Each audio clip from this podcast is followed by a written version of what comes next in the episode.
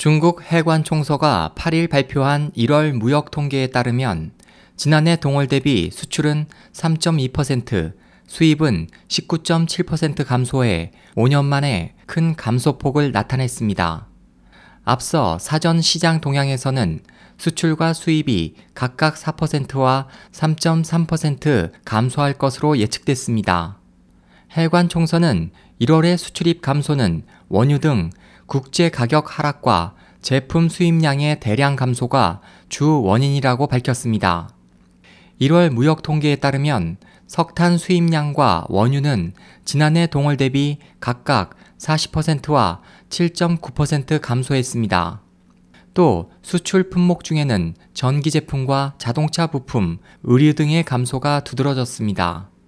주요 무역 대상국들과의 무역량은 동남아 국가연합 아세안이 15.5%, 미국이 4.8% 증가했지만 유럽 연합 EU와 한국은 각각 4.6%와 9.7% 감소했습니다.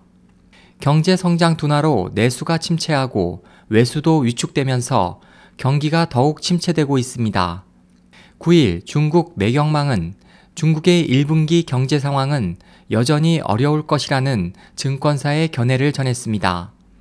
SOH 희망지성 국제방송 홍승일이었습니다.